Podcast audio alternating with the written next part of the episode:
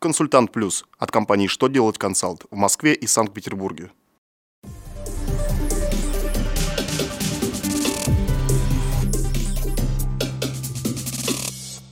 Добрый день! Для вас работает служба информации телеканала «Что делать ТВ» в студии Алексей Шардуба.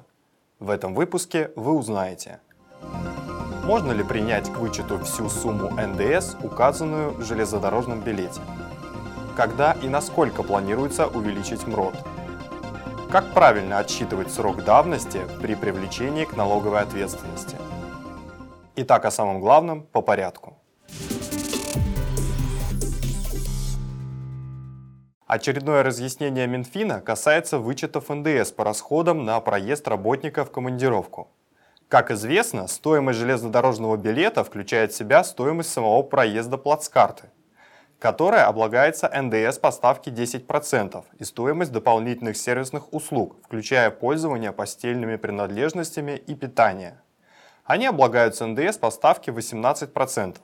Соответствующие суммы налога выделяются в билете отдельной строкой. Финансовое ведомство разъяснило, если стоимость услуг сформирована с учетом стоимости предоставляемого питания, то 18% НДС, указанный в железнодорожном билете, вычету не подлежит.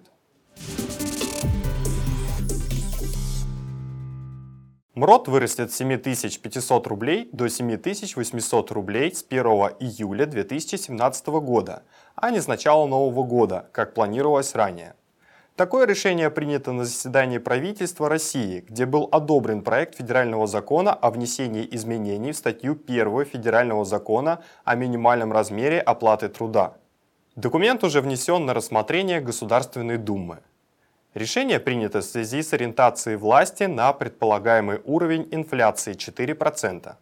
Напомним, что до этого у чиновников было намерение поднять МРОД до 8800 рублей. Отчет срока давности ведется после окончания налогового периода, за который начисляется налог. Об этом сообщается на сайте Федеральной налоговой службы России – то есть получается, что три года, в течение которых инспекторы могут привлечь налогоплательщика к ответственности за неуплату налога, отсчитываются с начала налогового периода, следующего за периодом, в котором налог должен быть уплачен. Мнение ведомства соотносится с правовой позицией, изложенной в пункте 15 постановления Пленума Высшего арбитражного суда Российской Федерации от 30 июля 2013 года, номер 57. На этом у меня вся информация. Благодарю вас за внимание и до новых встреч.